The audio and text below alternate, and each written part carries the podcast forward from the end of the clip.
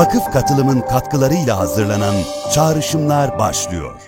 Mesela Amerika'da da muhalefet yok mu? Var. Fakat temellerde mutabıklar. Memleketimizde olmayan şeyi söyleyelim. Biz bir kere memleketimizin yönü, yolu, kişiliği üzerinde mutabık bir toplum değiliz. Biz hala 100-150 yıllık kendimizle yüzleşmeyi halledememiş durumdayız.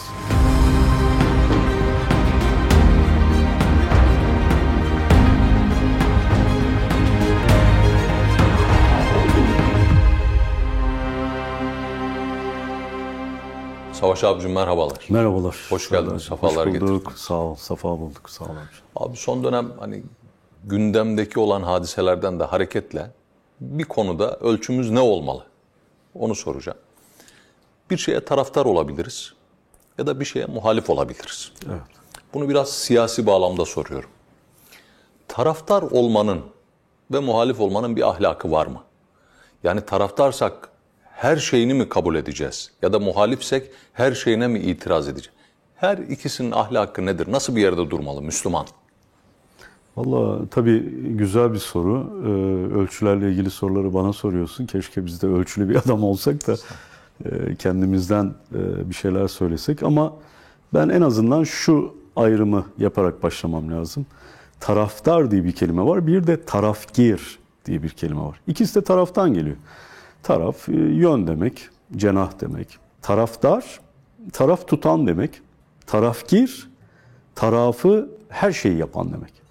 Yani neyi seviyorsa her şeye onun nazarından bakan. Ne okuyayım? Bizim taraf ne diyor? Onu okuyacağım. Ne dinleyeyim? Bizim taraftaki ne diyor? Onu yapacağım. Tarafkirlik bir körlüktür. Neyin tarafgiri olursa olsun. Yani sağcı, solcu, golcu fark etmiyor. Taassup meselesi oradan geliyor.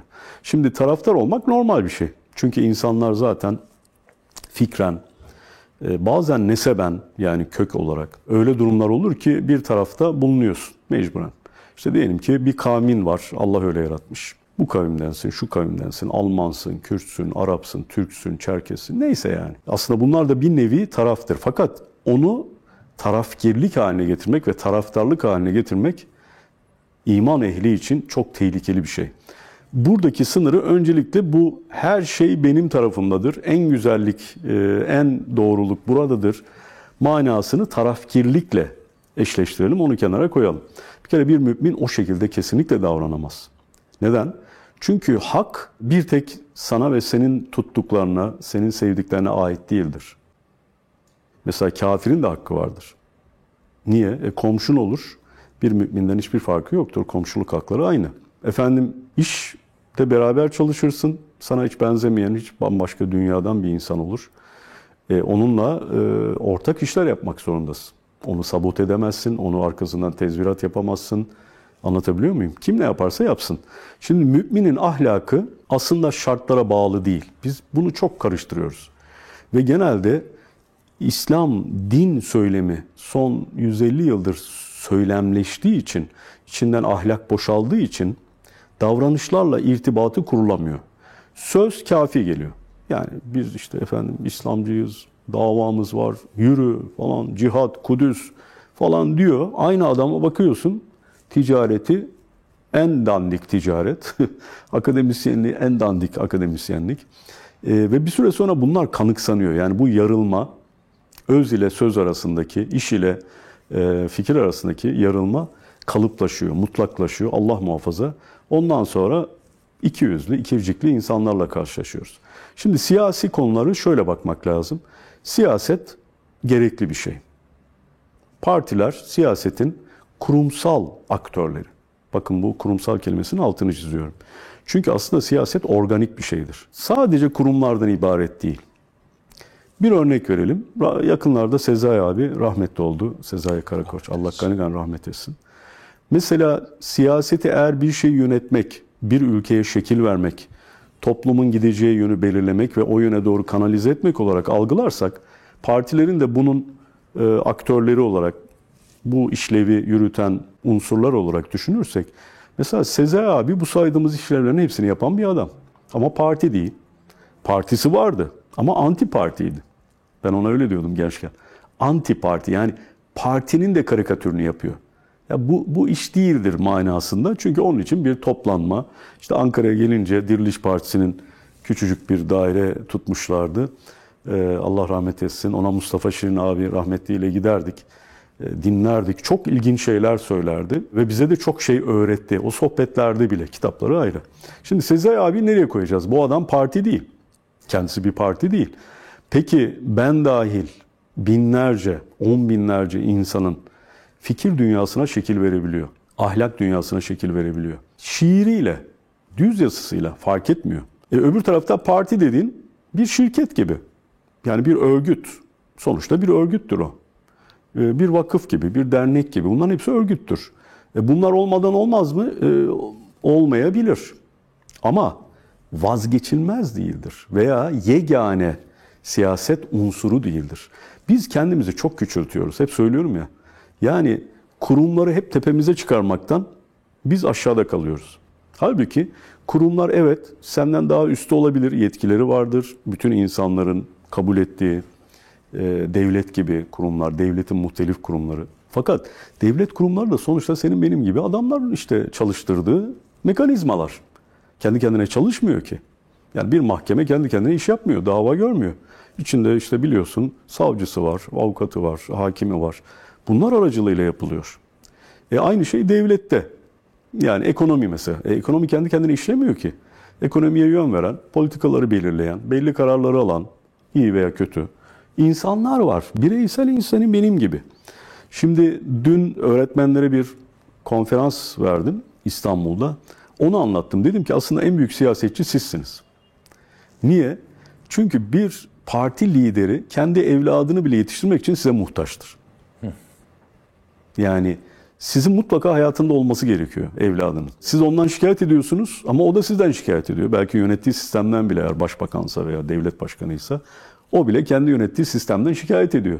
Kendi evladını belki istediği gibi bir terbiye veremiyor.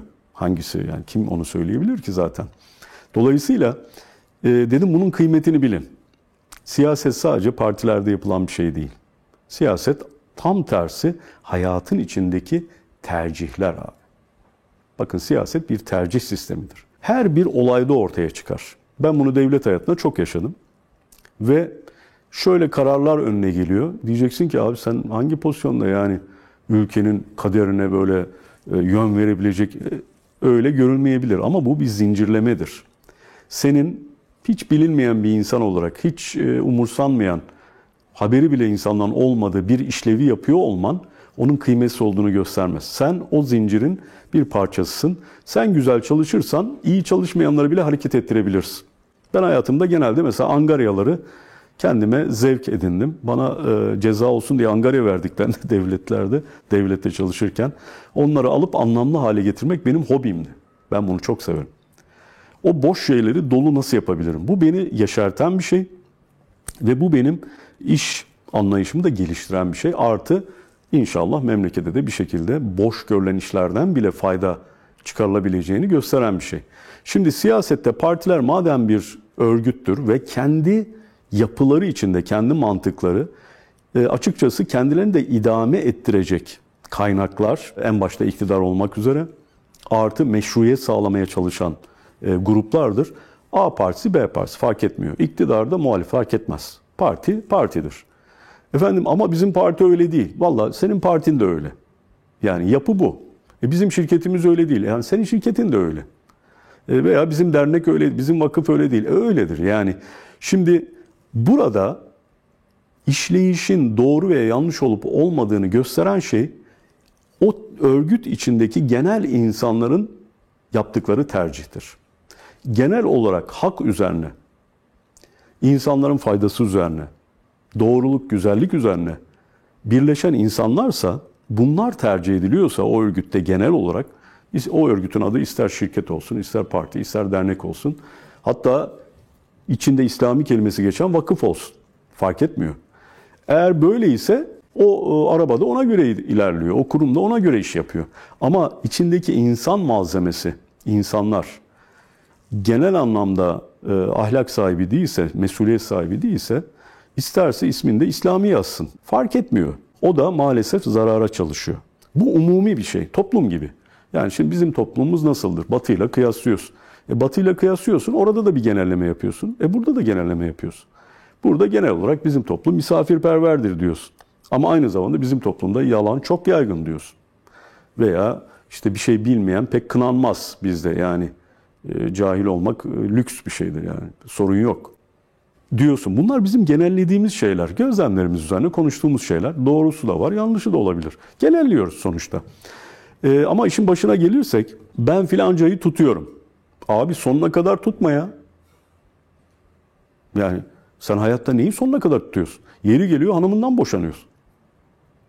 Yani yeri geliyor işini terk ediyorsun. Başka bir işe başlıyorsun. Yani parti denen sınırlı ve sorumlu bir örgütten bahsediyor. Bakın sınırlı ve sorumlu. Neden sınırlı? Çünkü siyaseti tek başına belirlemez hiçbir parti. İsterse yani devleti tam anlamıyla yönetsin, tek parti iktidar olsun. Her ülke için söylüyorum. Çünkü toplumda başka güç odakları var. Bunlar parti dışındaki odaklardır. Onlar partinin yönünü belirlerler. Parti de onlarla belli bir uzlaşma içinde kendi yönünü onlarla, onları da içine katarak başka bir tarafa doğru belki çevirmeye çalışır. Ya onların e, sesidir, yani hakim çevrelerin ya da hakim çevrelerin birçok gücünü törpüleyip kendisi başka bir yöne doğru çevirmeye çalışan bir güçtür. E şimdi burada görüyorsun ki günübirlik sonsuz işler yapılıyor. Özellikle siyaset bağlamında sorduğun için. E, sonsuz işlerde yanlış yapılmaz mı? Yani iyi niyetle bile çok yanlış yapılır. Dolayısıyla burada ben yalanına da talibim, efendim doğrusuna da talibim denmez. Eğer senin böyle bir merceğin yoksa Allah muhafaza yani sen ne zaman doğruluk ve yanlışı birbirinden ayıracaksın? Yani en sevdiğinde ayıracaksın en başta. En tuttuğunda ayıracaksın. Evet ben seni seviyorum Serdar fakat keşke şunu yapmasan. Veya bu Serdar bugün şöyle dedi. Dediklerinin şu kadarı güzeldi fakat şu sözü iyi değildi. Yanlıştı. Onu bir düzeltmemiz lazım. Ben hep söylerim. İstişare kavramı çok önemli bir şey. İşte bu düzeltici bir kavram. Şimdi İslam'da siyasetin de ön şartı da son şartı da ahlaktır. Siyasetçi ahlaklı olacak ama aynı zamanda siyaset ilkeleri de Allah ve Resulünün ortaya koyduğu doğruluk üzerine çalışacak. Buna tutturmadığı zaman tutturmadığı insan uyarılır. O yapılmadan önce bilenlerle danışılır ki kritik hatalar yapılmasın. Bak bu istişare biliyorsun Resulullah Efendimiz'e emredilmiştir ayet-i kerimeyle. Ee, Resulullah Efendimiz niye istişare etsin ki? Yani vahiy alan bir zat. Allahu Teala zaten neyin doğru, neyin isabetli olduğunu ona bildiriyor. Hakkı bildiriyor, doğruyu bildiriyor her bir olayda. Bir savaşı nasıl yapacağı, e, hicret edip etmeyeceği, kimleri e, yanına çekeceği her şey belirleniyor. Allah tarafından bildiriliyor. E, kendi nefsi e, zaten aktif değil. Yani konulmuş bir zat, yani günahtan korunmuş bir zat. Fakat ona bile Allahu Teala istişareyi emrediyor. Bu çok çarpıcı bir şey geliyor bana. Nitekim Resulullah Efendimiz vahiy almayan insanlara soruyor. Yani ashab-ı kiram vahiy almıyor ki. Kendisi alıyor. Onlara soruyor. Bu işi nasıl yapalım? Biliyorsun meşhur hendek meselesi. Hendeyi kazalım. Selman-ı Farisi Hazretleri'nin galiba tedbiriydi, teklifiydi. Mesela onu kabul ediyor. E bunu Allahu Teala vahyedemez mi? Haşa edebilir. Fakat orada bize bir örneklik ortaya çıkıyor. Vahiy alan bir peygamber bile bilenlerle beraber oluyor. Bilenlerin fikrini alıyor. O bile doğruluğu ve doğrultmayı insanlara gösteriyor. Dolayısıyla siyasette olsun, ticarette olsun, yani sanatta olsun her bir insanın aslında doğrulmaya ihtiyacı var. Çünkü insanoğlu sürekli yalpa yapan bir e, gemi gibi. Rotasından küçük yalpalarla belki sapmaz ama o küçük yalpalar istikrarlı hale gelirse Allah muhafaza bir süre sonra rotasından sapmaya başlar.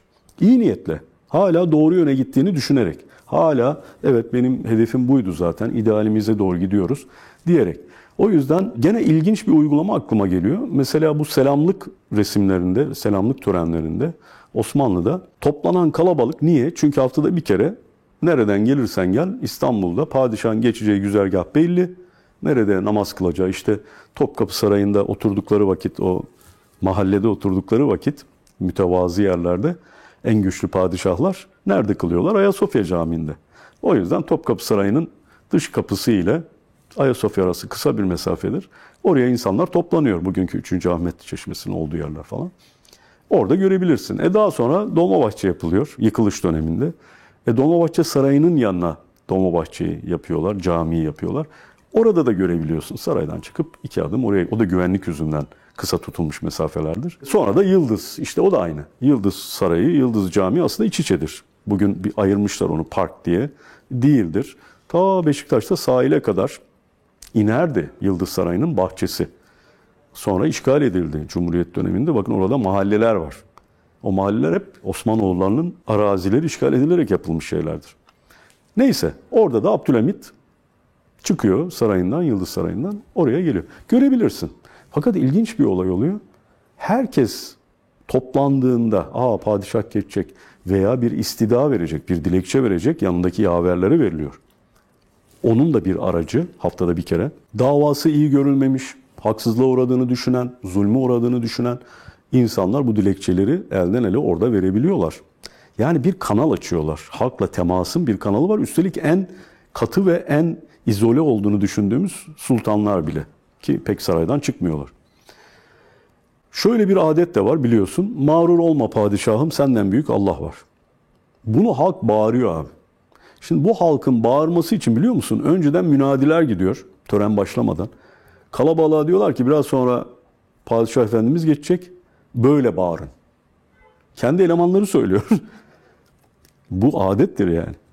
Eğer unuturlarsa birileri kalabalıktan bunu söylesinler. Padişah duyacak bunu. En azından şu kulağa haftada bir kere o sözü işitecek.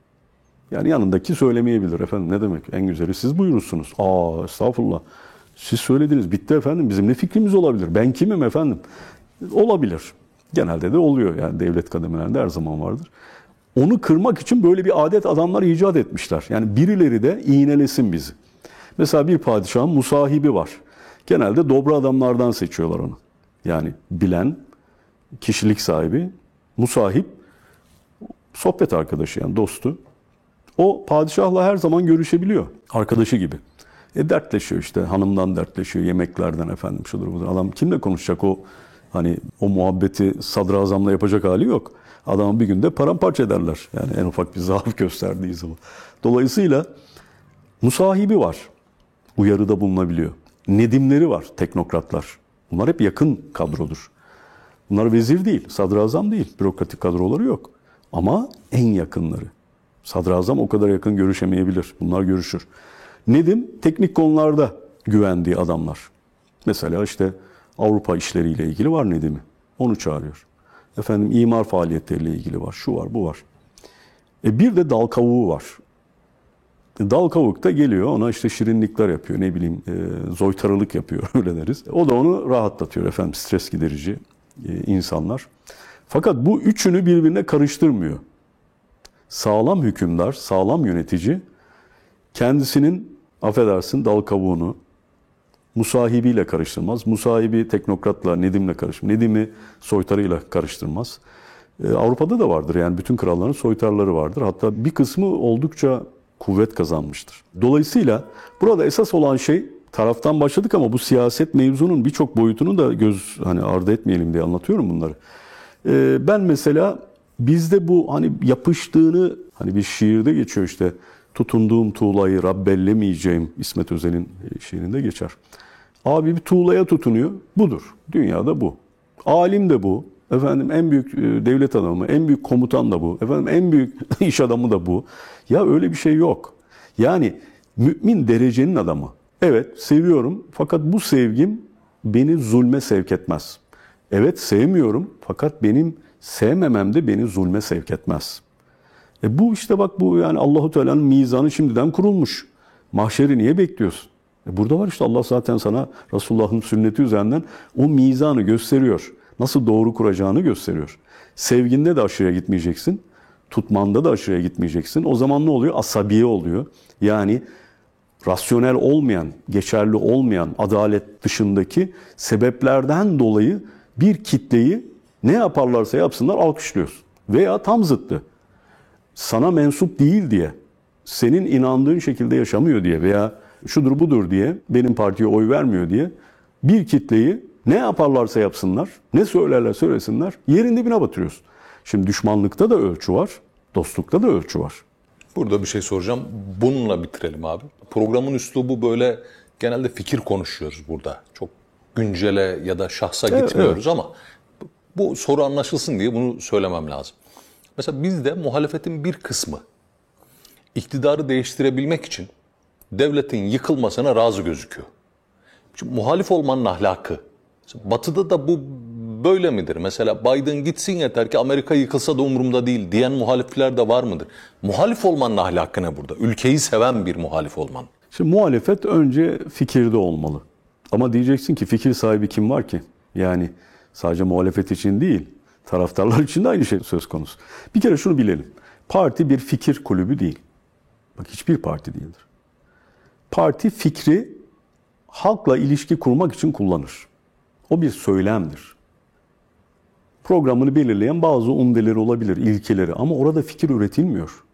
Orada fikir kullanılıyor. Orada insan inşa edilmiyor. Orada zaten inşa edilmiş insanlar iş yapıyorlar. Öyle veya böyle. Bu iki şeyi karıştırmayalım. Toplumda organik siyaset dediğim kimdir onlar? Mürşitler, alimler, halkalar, mütefekkirler, yazarlar, kendisi olmuş kaliteli insanlar, iş yerindeki bir abin, bir ablan, kendisi gibi çok güzel iş yapan bunlar da öyledir. Örneklik teşkil eden öğretmenin neyse. Bunların hepsi aslında toplumda insan inşa ediyorlar. Bugün devlette veya devletin dışında muhalefette veya iktidarda olan herhangi bir insana bakın. O da işte bunların ürünü. Yani o da toplumdan bu şekilde inşa edilerek eğri büğrü ben bilmem. Ama o da inşa edilerek geliyor. Dolayısıyla asıl büyük siyaset toplumda oluyor. Devlet dediğimiz sınırlı bir yer. İkinci gene de diyorum sorumlu bir yer. Neden sorumlu? Çünkü orada menfaat esas. Yani kimse faziletine göre seçilmiyor. Seçim sistemi fazilet üzerine değildir. İkna üzerinedir. İkna söz konusu olunca ikna yöntemleri var dünyada. Bu psikoloji biliminin zaten Naziler eliyle iyice zirveye çıkarılmış. İnsanlar nasıl manipüle edilir? Duyguları, beklentileri, ihtiyaçları nasıl e, istenilen bir tava getirilir? Onun usulleri belli. Bugün reklamcılığa bakın. O reklamcının kökeni de zaten Nazilerin propaganda sanatıdır. Sanat diyorsak buna melanettir de yalancılığın çünkü sistemleşmiş halidir. Bunu çok güzel yaparlar. Mesela Amerika'da da muhalefet yok mu? Var. Fakat temellerde mutabıklar. Bakın memleketimizde olmayan şeyi söyleyelim. Biz bir kere memleketimizin yönü, yolu, kişiliği üzerinde mutabık bir toplum değiliz. Biz hala 100-150 yıllık kendimizle yüzleşmeyi halledememiş durumdayız. Bütün bu aşırılıklar aslında oradan çıkıyor. Birileri sürekli hain oluyor, öbürleri ne yaparsa yapsın kurtarıcı oluyor. Yani e, birileri mutlaka e, yurt dışına bağlı oluyor. birileri mutlaka efendim bu vatan has evladı, öz evladı oluyor. Vallahi benim bu konuda hiç öyle bir şeyim yok. Kör noktam asla olmadı, gençken de olmadı. Hatta bunun için özellikle talebelerime veya ders verdiğim yerlerde onların zıt gördüğü insanları tavsiye ederdim onlara. Mesela işte sağcı görünen adama Kemal Tahir okumasını tavsiye ederim. Salah Birsel ta- okumasını tavsiye ederim. Veya zıttı. Onlara da Cemil Meriç okumasını, Sezai Bey okumasını. Ama dikkat edin kaliteli insanlardan bahsediyorum. Yani döküntülerden, borazanlardan bahsetmiyorum. Her devrin, her partinin, her düşüncenin, her ülkede borazanları var. Ama bizde bu yarılma olduğu için insanlar böyle temel üç tane özellik üzerinde mutabık kalmakta zorlandığımız için bu da bir muhasebeye dayanması gerektiği için bakın biz hala imkan diyen ve olanak diyen bile birbirine biraz böyle bakıyor. ya sen dilde birleşememişsin ki. Nasıl toplumun, devletin temellerinde net bir birlik olacak? Amerika'da böyle bir sorun yok. Temeller belli. Çünkü devlet senin günlük hayatını bu kadar etkilemez. Etkilememeye çalışır, takip eder. Takip etmek ayrı bir şey, etkilemek ayrı bir şey. Yani her yerde polis görmen, her işe devletin burun sokması ayrı bir şey. Devletin seni çok iyi takip etmesi ayrı bir şey. Şeffaf bir takip var. Ee, sana hissettirmez. Fransa aynı şekilde. İngiltere aynı şekilde. Bunlarda abi mutabakat var. Evet onların da bir e, yarılma, efendim mutabakat sağlama tarihleri var. Kanlı olanları da var. Fransa'daki gibi. Fakat sonuçta buna ulaşmışlar. Demişler ki sağcı, solcu, golcü beni ilgilendirmez. Üç tane, dört tane bizim temel şeyimiz var. Bunlara dokunmuyorsun kardeşim. Geri kalan ne yapıyorsan yap. Halk ikna oluyorsa e gel. E, anayasa dışına çıkarsan mekanizması var, hukuk mekanizması. Seni uyarır. Yani hani yeniden bir Nazi partisi efendim. Yeni, o çünkü o temellere aykırı bir şey. Onu koymuş adam. Dolayısıyla biz de önce gerçekten söylüyorum yani bizim insan insana toplum içinde gerçek siyaset yapan insanlar, gerçek tercih sahibi insanlar olarak birbirimizi bir hangi fikre zikre sahip olursa olsun insan olarak görmekten vazgeçmememiz lazım. Bakın bugün ona oy verir, yarın başkasına oy verir. E böyle. Kimse yani 50 senedir aynı partiye oy vermiyor ki. Aynı parti yok ki. Ha ondan yok, bundan yok. Beni ilgilendirmiyor ama yok. Yani e, bugün olan da yarın yoktur. O zaman bir oy ile bir insanı nasıl mahkum edebiliriz? Ama diyeceksin ki neyi tercih ediyor? Bazen çok kritik bölücülüğü tercih ediyor mesela. Veya din düşmanlığını. E o senin nazarında öyledir. Belki o atan öyle bakmıyor olaya. En azından ona da bu dönme, yeniden düşünme, senin belki fikrinden de bir şeyler alma marjını ver, kredisini ver. Çünkü aynı memlekette yaşıyorsun. Bu memlekete ihanet etmeyen herkes bence her türlü fikri söylemeli. Ona da bu insanlık ve topraklık hani deriz ya askerde Aa, o bizim toprak gelmiş. O topraklık hakkını biz bence vermeliyiz. Eyvah. Filmde vardı. Ya benimsin ya toprağımsın diyor. Kız yok öyle değil o. Ya benimsin ya toprağın. Yok yok diyor. Ya benim olursun ya da toprağım derim sana diyor. Yani arkadaş olursun. Güzel. Abi teşekkür ederiz. Rica ederim abi. Eyvallah. Sağ olun.